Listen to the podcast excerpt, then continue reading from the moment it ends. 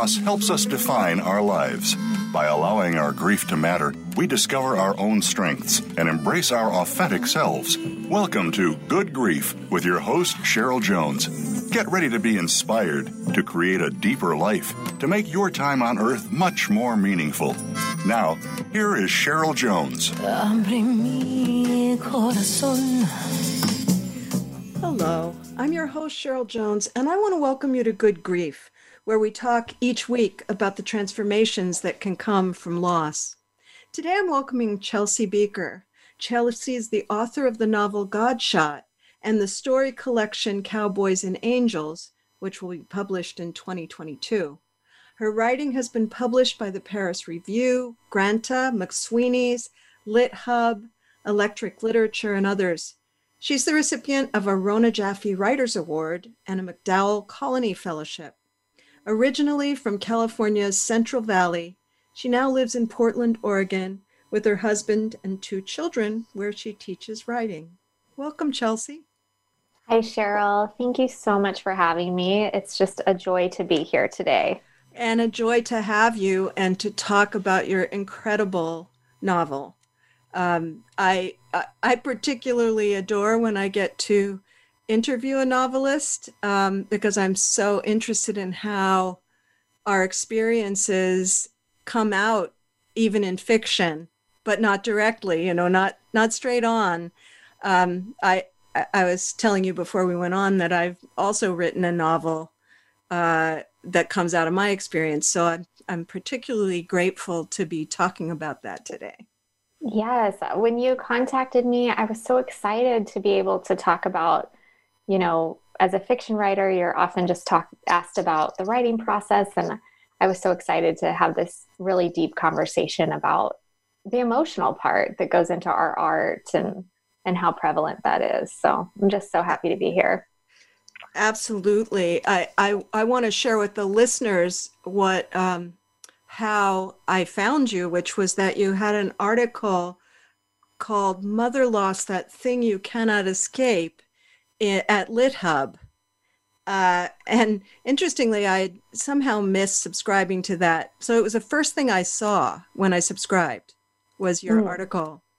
And uh, I just wanted to share a little bit of what particularly drew me this is a quote from you. I wrote a novel about a girl abandoned by her mother after she falls in love with a man she meets over the phone. The facts of the novel are fabricated in almost all ways, but it's true that my mother left me in a similar fashion. As I wrote, I thought I was writing about religious cults. I was thought I was writing about phone sex operators, about drought and global warming, about birth and motherhood, California, about teenage lust, assault, incest, I, in, incest, excuse me. I didn't know for years, for years that I, that really stuck out for me. That while I was writing about those things, mainly, mainly, I was writing about the thing I can't escape, my own mother loss. And maybe you can share that story for people of your own loss, that experience early on in your life that um, having read the novel, I can see how it made its way into some of the pages, into many of the pages. Yeah, definitely. So, just for context, you know, when I was nine years old, my mother left and essentially never came back. Um, she was a really complicated woman who had a lot of addiction issues, and there was so much going on. She'd been the victim of domestic violence for years and years and years all these things I can see in adulthood um, with so much clarity and I can understand her in these new ways the older I get. But, you know, as a child, it was, it felt just that this simple black and white loss had occurred where one day she was with me and then the next day she wasn't. So I didn't know that I was experiencing loss though. And I didn't know at all to call it grief until I was an adult. Um, I just felt like those words didn't apply to someone who hadn't died. Um, a common misconception. Yeah, yeah, and then now with through so much processing and so much therapy and various things that I've done to kind of you know help myself through the residual trauma that comes with a childhood like that um, I have adopted a language to it, and I know now that that you do experience grief um, when you experience that. And it was a hard loss because there was always there was no finality to anything. There was always this hope that I carried that perhaps she would come back, or perhaps the situation would re- right itself. And I think when you're living like that all the time for years and years, there's it breeds a lot of anxiety and it breeds a sort of sense that things are just never okay. Mm, um, and then, of yes. course, once I turned 18, that time was up. I knew that that just technically, you know, the court mandated custody stuff, all of that was gone. And I knew that our time had finished, that she had missed my whole childhood, and that was devastating. And it continues to be devastating in its own ways. But, you know, that that loss for me, I think I started writing early on as a way to not only record my experiences, because I think as the child of alcoholics, you can kind of feel like, are these things really happening? You know, am I the mm. only one that's tuned into reality? Um, and there was the impulse to write it down, but also there became the impulse to create some kind of meaning out of this pain that I carried. I wanted it to I, I don't know what that says about me, but I wanted it to do something. I was like, this can't just be a useless devastation. I want to make something out of it. And I think that's why I became a writer. That that's so uh, meaningful to me because uh, if I think about what contributes to people that I work with, I'm a therapist most in in my non-radio show host life, and what contributes the most to people finding their ways to a better more authentic life a you know a healing as it were it's that. It's it's feeling you can make meaning and go forward to something and so that uh, and of course many people do that out of difficult times but it's it's not an advertised fact is it no definitely not and in the part of the essay that you read, you know, there was still an unawareness around what I was doing as I was crafting this novel, where I think a part of me wanted to imagine that I wasn't going to just write, you know, what had happened to me. I wanted to be divorced of it. Often in my life, I've wanted to just switch into a different reality, you know, like it's a heavy load to carry. And sometimes I just want to set it down and be like, that's not me that's not my whole identity but i knew i knew that the heart of this book was about that mother daughter relationship and subsequent loss and any dodging i was doing of that was not going to make for good fiction I, I just knew that without it the purpose of what i was doing wasn't going to come through to a reader and i think it would have lost something some emotional connection if I had just kind of, you know, written a novel about some guy living in New York City that had a great relationship with his mom or something. You know, that just was never going to be the book I was going to write. So Well, I I also, you know, I've always called myself a grief counselor, but in this time of COVID, I actually have been more more um I've I've kind of changed that a bit to say that I'm a grief and resiliency counselor. Mm. So you know, it feels to me like you share with your character, perhaps, this searching for some way to uh, to go forward. You know mm-hmm. that that kind of stubbornness that some of us have to uh, find our way forward, even in very bleak circumstances. Um, I don't know what leads to that or makes it strong enough in a person that that it ends up helping in life, but it's so uh, powerful and and evident when someone has that impulse. Yeah. You know, I remember in childhood feeling that my circumstances couldn't possibly be all there was. I just had this acute sense that there had to be more. And certainly through reading books, that was a, tr- a true window into other worlds that ultimately saved me, I think. It just made me hold on. I remember just feeling like I just have to hold on. It seemed like circumstances I would eventually just have to age out of. You know, I would have to. You had that awareness as a kid. Yeah? I was like, I can just hold on, and and I think it frightened me to see the adults in my life behaving in this way. And you know what's funny is in retrospect, I look back and all the friendships, the close friendships I made growing up were with um, girls that had these you know, relatively stable home lives. And I would go to their house and I would see this other way of being that I know that shaped me. I don't know what kind of luck that was to find these families that that were such an example and such an expander for me on how family life could and maybe should be. But it helped me understand that, you know, I eventually might be able to create my own circumstances and and that was really important i, I frequently say that uh, there's no comparison between a, a bad you know difficult childhood where where you're exposed to something other than that a supportive force mm-hmm. other than that and a childhood where you're not that um, if you if you can see oh there are other ways and there's a comparison right? This is not what's what i'm going through is not what everybody has. Mm-hmm. i think it makes such a huge difference. That i think that's what you're talking about isn't it? Huge huge difference. And i also you know after my mom left i was raised by my grandparents who did provide a really safe environment for me in most ways and in a nurturing place where i was able to feel that normalcy have a routine you know be in a a clean environment, things like that are just so important for a child to have structure. And I definitely got structure in their household. And I think that I had sort of a dual upbringing where I got really these two different worlds. So mm. there was a lot of outside influences.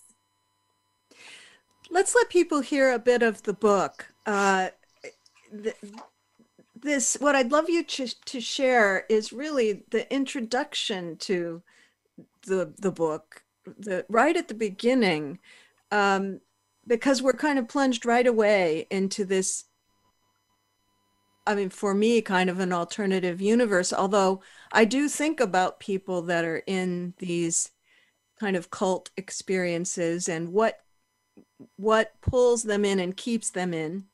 Um, so I was thinking about that a lot as I was reading. But uh, I'd love people to hear a little bit of the of the voice of the book. Yeah. Yeah. So this is the first page, um, starting chapter one. To have an assignment, Pastor Vern said, you had to be a woman of blood. You had to be a man of deep voice in Adam's apple. And you should never reveal your assignment to another soul, for assignments were holy bargaining between you and your pastor and God Himself. To speak to, of them directly would be to mar God's voice, turn the supernatural human, and ruin it. So, not even my own mother could tell me what her assignment was that unseasonably warm winter. Wouldn't tell me months into it when spring lifted up more dry heat around us and everything twisted and changed forever. I longed to know where she went when she left our apartment each morning, returning in the evening flushed skin, a bit more peeled back each time.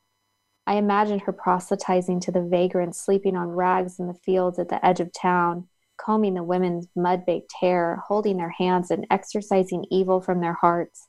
I imagined her floating above our beloved town of Peaches, dropping God glitter over us like an angel, summoning the rain to cure our droughted fields.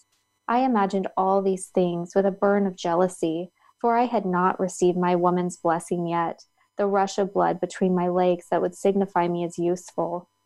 I just turned 14, but was still a board chested child in the eyes of God and Pastor Vern. And so I prayed day and night for the blood to come to me in a river to flood the bed I shared with my mother. Then I would be ready. I could have an assignment too.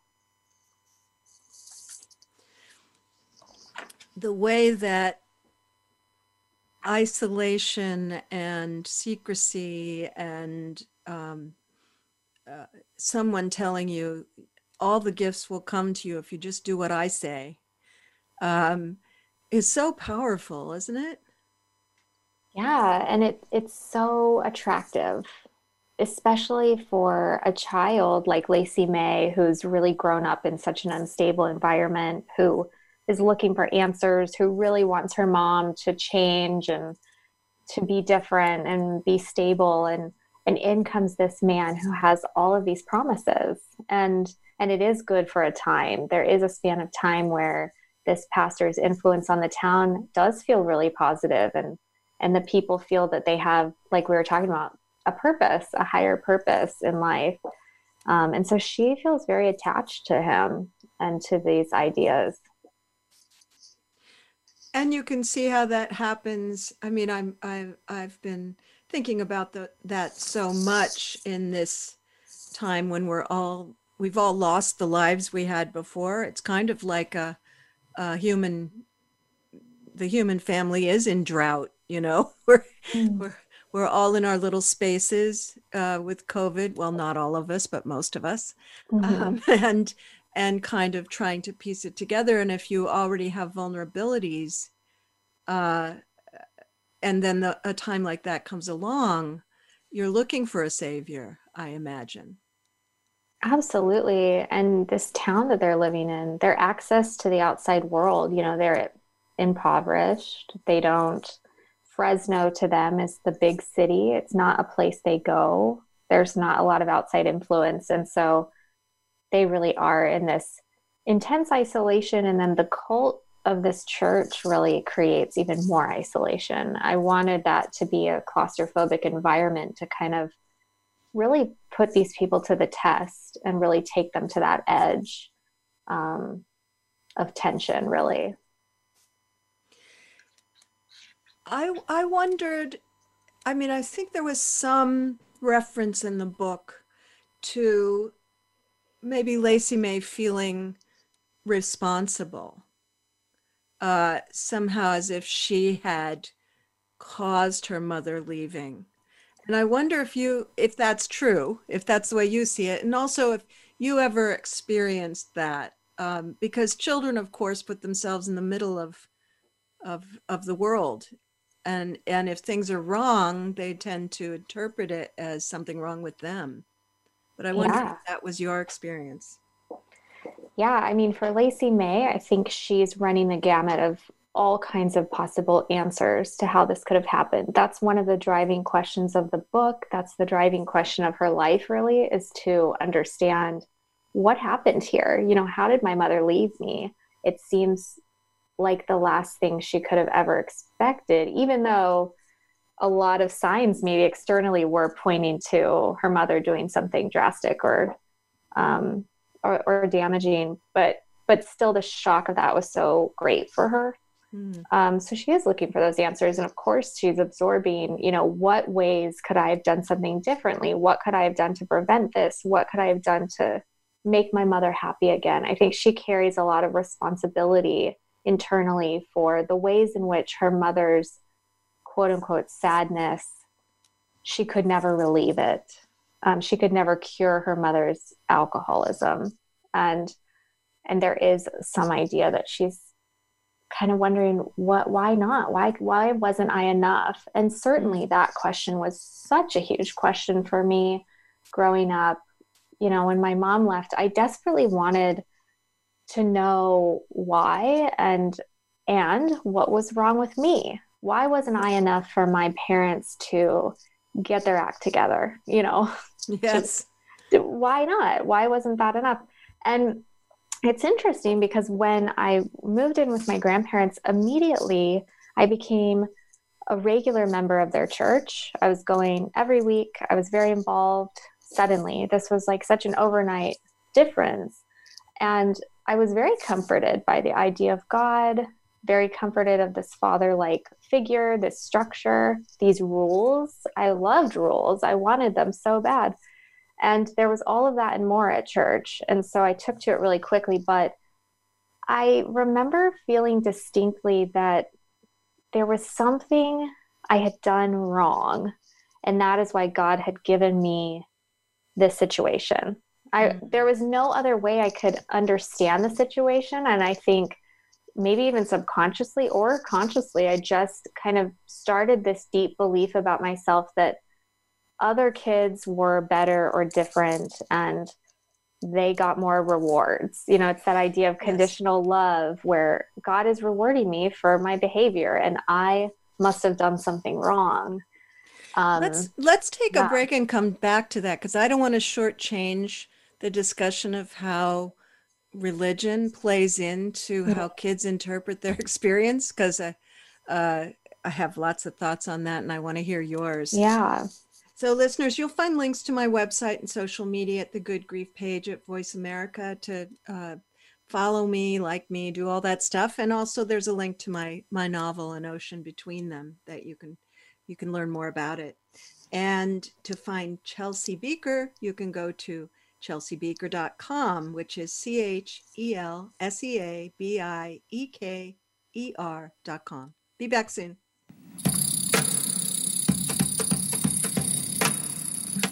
Think you've seen everything there is to see in online television? Let us surprise you. Visit VoiceAmerica.tv today for sports, health, business, and more on demand 24 7.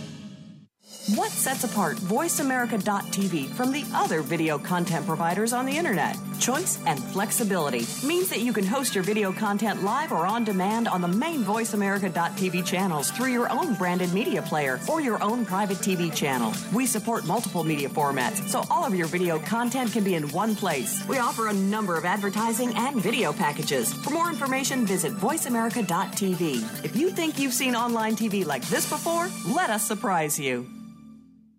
Be sure to like the Voice America Health and Wellness channel on Facebook. You'll find great health tips from the experts. Find out more about your favorite shows and talk back to our team. Search Voice America Health or click the like button under the player today.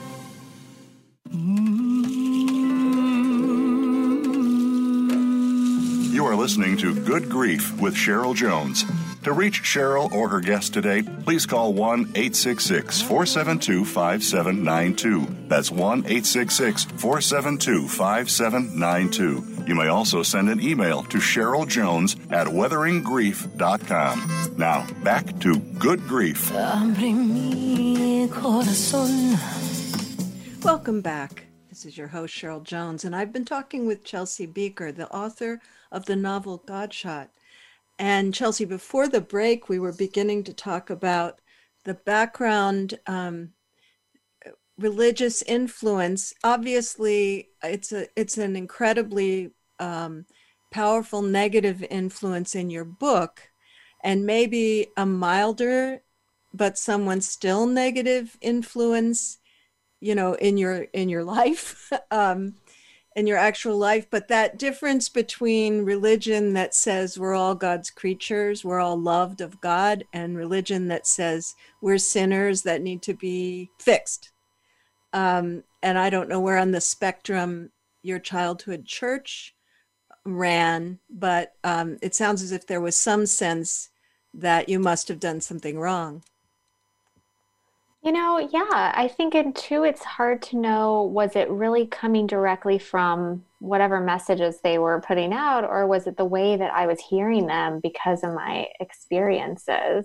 Mm-hmm. And I mm. think as a child, I was, again, looking for answers. I wanted to know how this could have happened. And so my brain was hungry for anything I could make sense of things with. And, and the easiest way to make sense was that I, you know, in some way had fallen short. Now, I remember getting messages of, you know, the all loving God, that that wonderful promise, all of that. I think some of that was positive for me, this idea of unconditional love, but perhaps I wasn't connecting the dots in terms of how sin fell into that and how, mm.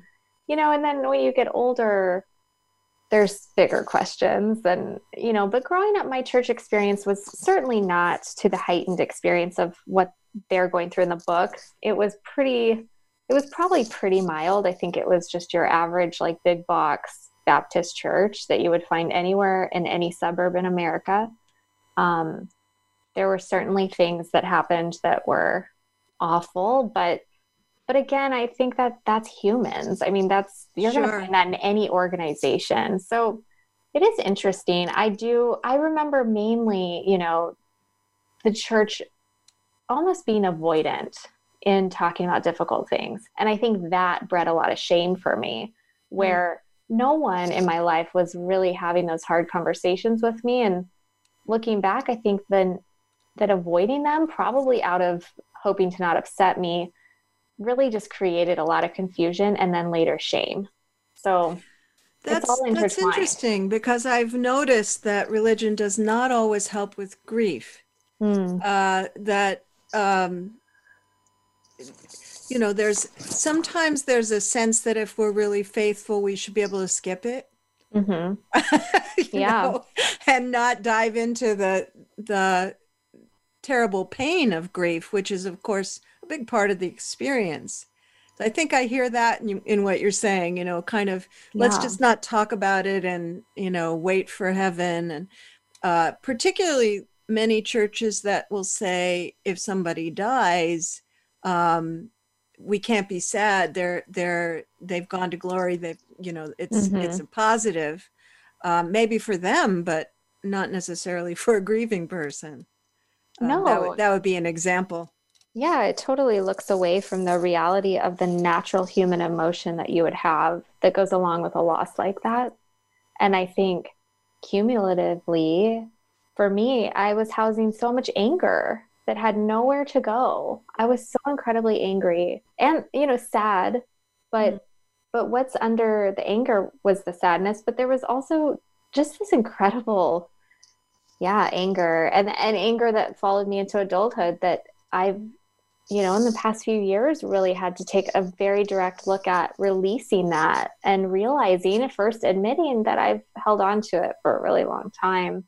And I just, I don't know, I, I think as an adult, at least the approach I take with my kids, I'm definitely not a perfect parent in any way, but I try to just name the thing. I try to just say the thing out loud I try to name the tension, name the conflict. We just talk about it because otherwise, where it doesn't just evaporate, it goes somewhere. For me, I, I feel that it goes into the body, and the body houses all of that trauma and all those emotions that are never unleashed. It becomes hardwired.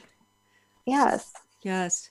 And just a note to go back to something we were talking about earlier, I don't I don't think losses where someone doesn't die uh, I, I don't consider them to necessarily be easier in any way because um, there's you know there's betrayal involved mm-hmm. which to me regret and betrayal make grief a lot harder actually. Um, if someone dies they haven't intentionally left us. Kids can get confused about that but you know yeah. uh, but it's it's just a, a, a plain fact that most death doesn't isn't intentional. Um, so I can imagine that the grief is even maybe more complicated. Yeah, and it's a grief that continues to deepen because if you are still in relationship with that person in any capacity, you know, you're dealing with the loss of them out of your life, the grief there, but then you're also dealing with the sporadic um, continuing of trauma and, betrayal as the years go on, which I've experienced with my parents, and um, yes, it's in been fact, very difficult. In fact, another part of that article is your uh, your mother planning to visit you and mm. and then not coming. Yeah, uh, which which to me would be very re-traumatizing. Yes, it definitely was. It was. Yeah. Yeah. And it, again, like it was surprising to me in the moment, even though logically I knew that that was a trademark and that that was very likely to happen. It kind of didn't matter that I knew. It's like when it happened, that fresh disappointment, that childhood sadness was right there. It was, it didn't abide by the logic, you know, because I think my husband, bless him, was kind of like, well, we kind of figured that might happen. And almost in this way of like, well, you know, you can't be feeling that surprised or that sad because we kind of knew. But I did. And and I think it's like it's all those shoulds. It's like, oh, we should be feeling a certain way because of X, Y, and Z, but it doesn't account for how we really feel and the way that yes, we can be re-traumatized when those things happen. I felt all the same disappointment and loss that I had felt when she first left me all over again. You know, we we were we try to hope and then it, that can be really hard you know uh, it reminds me of um, one of my primary teachers stephen levine and and he would say grief will, grief will not go away when you're in a moment of grief it will be just as intense it'll be just as deep you will feel it just as as uh, as overwhelmingly but it'll happen less often and you can go forward from it more easily over time. Mm. and that's sort of what you're talking about. You you retouched that moment of deep loss. And that's not logical. That's that's kind of um, hardwired in.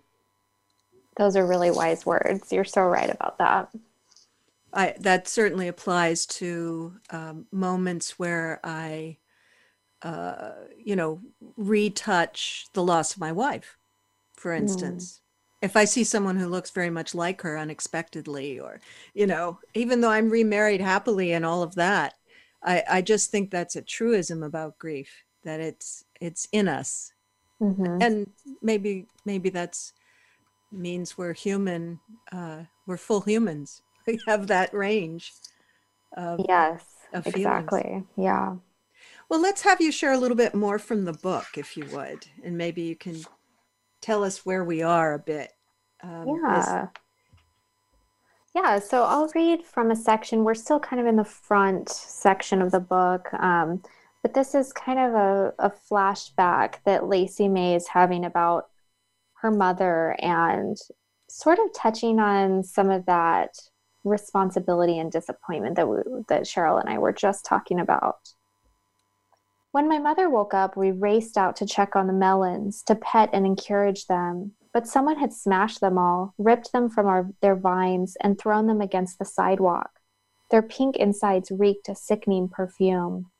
She let me miss school, and we sat on the steps while she drank brandy out of one of my old plastic baby bottles, waiting for the killer to return to the scene. But the killer was in the apartment. It was clear as day that Sapphire Earrings was responsible, but she didn't seem to understand that at all. I'm sad sometimes, she'd said to me as the sun had left us.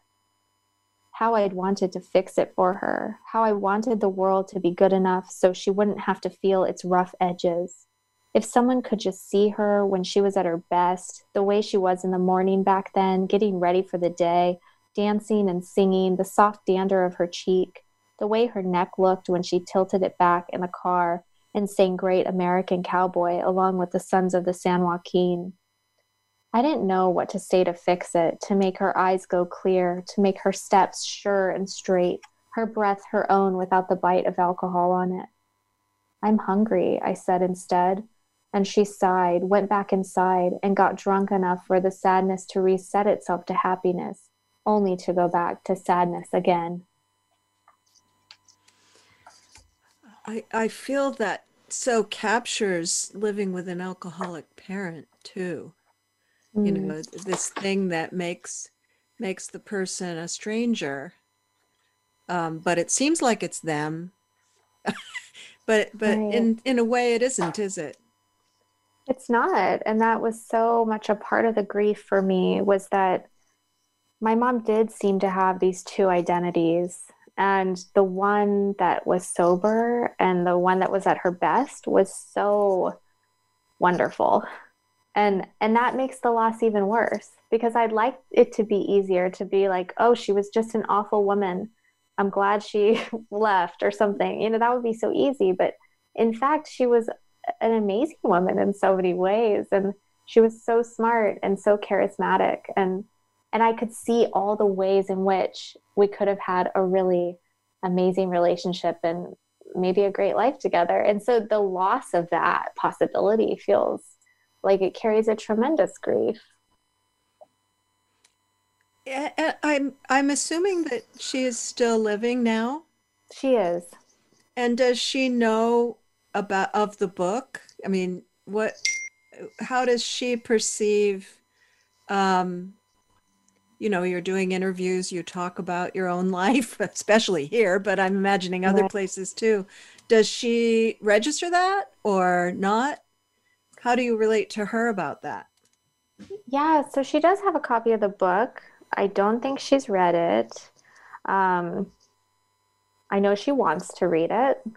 And, you know, my mom is not really tuned in to the internet very much. You know, she doesn't, there isn't a lot of exposure for her to any of the things I might be doing to promote the book. So I do talk about it with her. Um, we do talk about the past.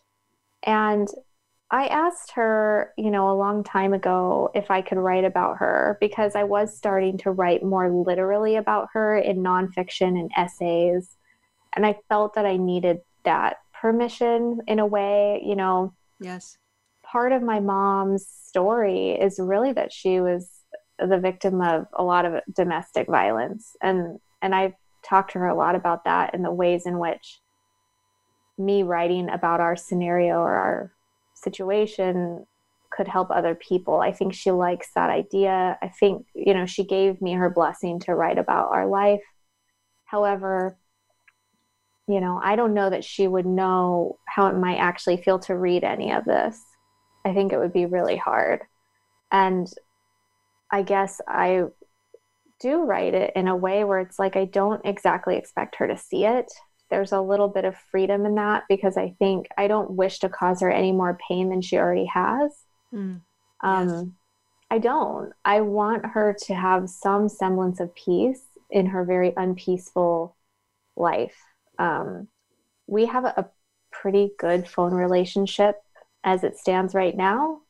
And I actually really value it. It's been interesting since I had my daughter. We've been able to connect in a different way. And um, and maybe just the work I've done on myself and my processing has allowed me to come to her in a different space than I used to be able to. And so currently it feels like there's more of an open dialogue than there ever has. And and my mom, her essence is very open. She likes to share, she likes to tell stories. I think she's incredibly creative and I think that she would be really supportive of everything that I was doing. And I've told her that the book is a lot you know, is inspired a lot from her. And and I also told her that at the end of it, there's only love uh, in which I've ever written about my mom. There's only love behind it. Mm-hmm. Um, yes. That is always my intention. And so, yeah, but you know, I at the same time, I know that my truth can help other people, and I'm not going to censor myself, um, even if it's a difficult topic. You know. Yes, and that does you were talking about making meaning you know the need to make meaning and that's part of that isn't it telling the truth it's yeah it's hard to create meaning if you're not telling the truth let's take another break and come back to that and listeners again you can go to the good grief host page for links to everything that i do or my website weatheringgrief.com and to find chelsea bieker go to chelseabieker.com com. C H E L S E A B I E K E R dot com. Back after the break.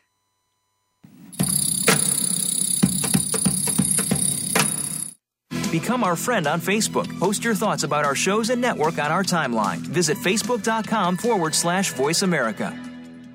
Healthcare has been a major part of news stories today, with one thing that has been consistent inconsistency. Both healthcare providers and patients have to work around and get used to a constantly changing set of rules and issues. Nurses have historically been left out of this decision making. Listen to Once a Nurse, Always a Nurse, exploring the world of nursing with host Leanne Meyer. Health professionals, we invite you to share your ideas and experiences while listening to experts in various areas of nursing. Listen Mondays at 1 p.m. Eastern, 10 a.m. Pacific on Voice America Health and Wellness.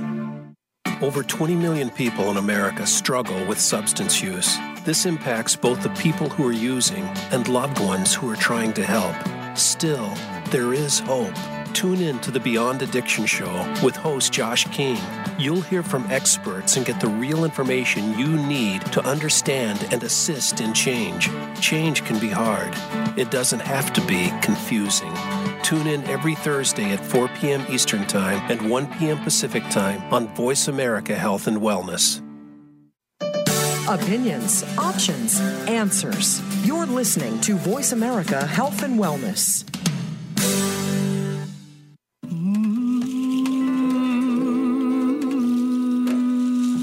Listening to Good Grief with Cheryl Jones. To reach Cheryl or her guest today, please call 1 866 472 5792. That's 1 866 472 5792. You may also send an email to Cheryl Jones at weatheringgrief.com. Now, back to Good Grief. Welcome back to Good Grief. I've been talking with Chelsea Bieker, author of the novel Godshot. And Chelsea, before the break, um, you know, we were kind of talking about redemption in a way, and that you feel that um, you're making something that's of service to people um, by telling your story, which uh, I hear a lot, honestly, you know, these six and a half years, I've been talking every week with people who have loss and then do something that refers to it later, right? Um, that's just almost universal that at some point in in our own coming to terms with a loss, we want to give something. And I think I'm hearing that in what you're what you're saying.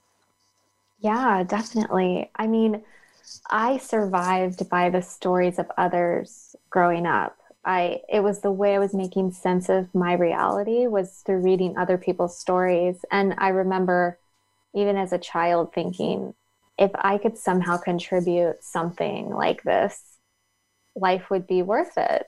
Um, I was so amazed that there could be this human exchange in that way. And that's still how I am getting through life, you know, through this quarantine. I'm reading all the time. I want to be transported and I want to encounter emotional situations through other perspectives. That's how mm-hmm. I grow and that's how I can gain deeper perspective on my own life. So it is truly an honor to have anyone read my work and connect with it in some way. So you're bringing up something very interesting there, which is that um, I have I've noticed that people who have gone through something, you know, a very major loss, and have gotten to the place where something they feel something they've had the feelings and something has come out of it. The people I know in that category seem to have a different relationship to this quarantine time. Uh, you know, kind of looking for how it can grow them in some way, uh, which is kind of like having a head start. Obviously, not true of everybody because not everybody has that what I consider a privilege to to have made something out of their losses, but the people that have that I work with are doing actually better than some other people who have had um, obviously every human has struggles but have had less less significant struggles or less less ripping i guess mm. Yeah i think that when you experience something like that you know you're you've recorded into you that you've gotten through it once. There's almost this sort of remembering where I know that the way I get through things is to like I have tools. I have this whole toolbox that I've assembled over the years of I things that I know will help me. And also there's always been a hunger to grow more, to go deeper, to uncover new layers and to heal. I really want to heal. I want to continue my healing forever. I know it's a lifelong experience. And I think when faced with this idea of lockdown or of the quarantine, you know, I know if I don't kind of try to find new lenses to see it through, that it will ultimately not be a time that serves me. And my highest self wants it to be a time that I can do something with it. Not that I'm saying that people need to be productive right now because I don't think that's it. It's more it's more the mindset and the desire to find some semblance of sanity and beauty and and resilience even in the face of this in order to be more productive possibly to help others or mm. you know to be there for yes. our families in different ways it's not just about us it's it's broader and and I think feeding into an energy of healing versus fear is is important even on the micro individual level. One thing that I've been thinking about a lot in that regard is just that I can't remember uh, any event in my lifetime, and and it's been longer than yours. I'm 66. I can't think of one event that virtually affected everyone in the on the planet in some way. Not that we've been aware of, you know. And obviously, we're in the same ocean, not the same boat. the ways that it affects us are very unique and individual and you know, there's impacts of oppression and everything else, but we are all impacted by each other. We're we're all um, we're a pretty small world at this point. People get on airplanes and carry whatever they got there over here, and you know, right? It's uh, it's it's been a really visceral visceral experience of that for me. Yeah, absolutely. It. I like the metaphor you used about the ocean and not in the same boat because yeah i mean i certain i don't think anyone can remember something that was so unifying in history um, you know unless you maybe were alive in 1918 for the spanish flu pandemic but which some people are still around from that but you know otherwise there we haven't experienced something on this global level like this so and there wasn't new. as much uh you know we're hearing stories uh, we I know all about what's going on in New Zealand. Right, right. You know, I, I mean, know. that just isn't what was going on in 1918. No, they didn't have Zoom experience. No. Right? Yes. Yeah. Oh, I can't imagine. Yeah, it's interesting. We we are exposed to so much more now. So it is truly much more of a global experience. And we can still you and I can be here talking. That's which know. is such a beautiful thing like it's it's amazing i really appreciate it um i i know that there's a couple of things that you've kind of going back to what we were talking about right before this of sharing your experience a couple of things you've written directly about your experience i think it would be worthwhile for people to know how to find those things uh, yeah. if you could talk a little bit about it Sure, yes. Um, I published an essay on Catapult in 2017, and that was about it's kind of a blending of my upbringing, my mother, ideas of women and sex and violence, and also the murder of my aunt, which happened in the 70s in Fresno. Um, she was the first case of spousal rape in the county. And I kind of touch on that a little bit in that essay. And that was really my first foray into publishing anything directly personal. And it was a really scary experience. And I didn't know if I even wanted to. And the feedback that I got from readers from that was so beautiful, and so many people could relate. So it opened the door a little bit for me to be more willing to put myself out there like that. And my two recent essays that have come out since the book was out. The one that you mentioned earlier in our interview on LitHub about my mother. And then I had another one about my father on the Paris Review Daily. Um, and that was the first time I've ever written about him. And so that was also really scary. But each time it's been met with a chorus of people saying, Yeah, yeah, I know what you mean. And so there's a lot of healing in that and and yeah I, I it's hard to do that it's hard to be exposed in that way um, but it also feels really vital. And i think like we were talking about with telling the truth there is a lot of power in the truth. And of course the truth is subjective. That's my truth. I don't know right. what the people in those essays would think about it but um, regardless that that one singular truth i think is important. So yeah. Yeah. And and that sense of service in it too because i do think uh, you know uh, there's a there's a brene brown um, the the um, vulnerability expert mm-hmm. uh, something she talks about uh, it's scary to be in the arena, but you don't want to be in the bleachers. You know, you you want to be actually in in yourself and doing your life, not just watching. Um, but yes, it can be can be frightening. So we're getting close to the end. Maybe you can share just one more little piece of uh, from the book um, before we're before we have to close. Yeah. So I'll read a part from this is after the mother leaves and Lacey May is brought back to their apartment to go through her mother's things and she's kind of assessing the space through this lens of her shock and her loss. It was filthy. My mother stopped cleaning after she'd taken up assignment and we lived amid our trash. I only saw it clearly then, though the blonde hairs balled up in the corners of each room, the trash overflowing out of the kitchen to the living room, the brown of the toilet bowl, the dishes in the sink, and how once they were dirty, they were dead to us. We just didn't use that dish anymore. Now, though, a smell had taken hold, my mother's iceberg lettuce rotting on the countertop, the decay of stuck macaroni and cheese in a dish, cans left open and waiting for nothing. It was strange. I could not remember eating with my mother, only the image of her leaning over the sink, picking at things. Never cooking, just opening cans and handing them to me.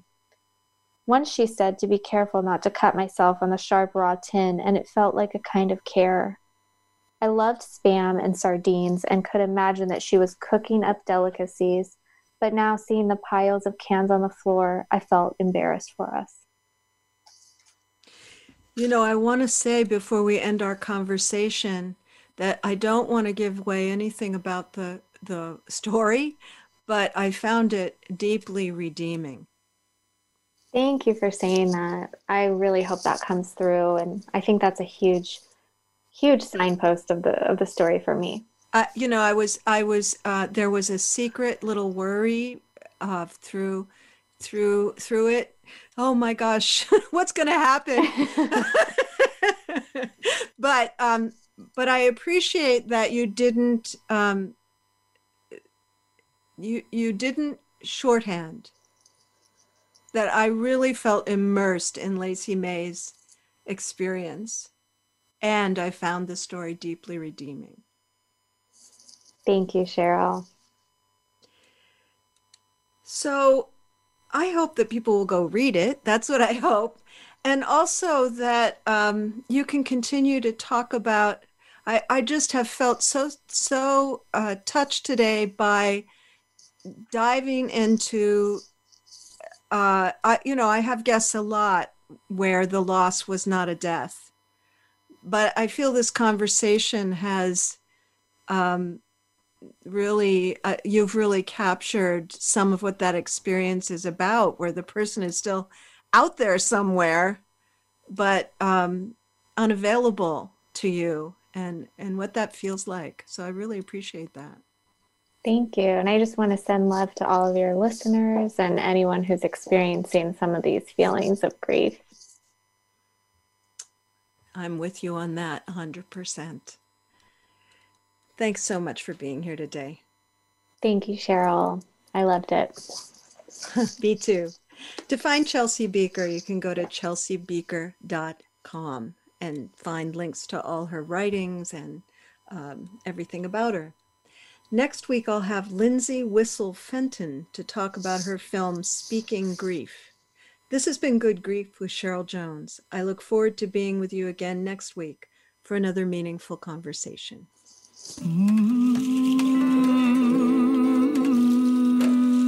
Thank you so much for joining us for Good Grief.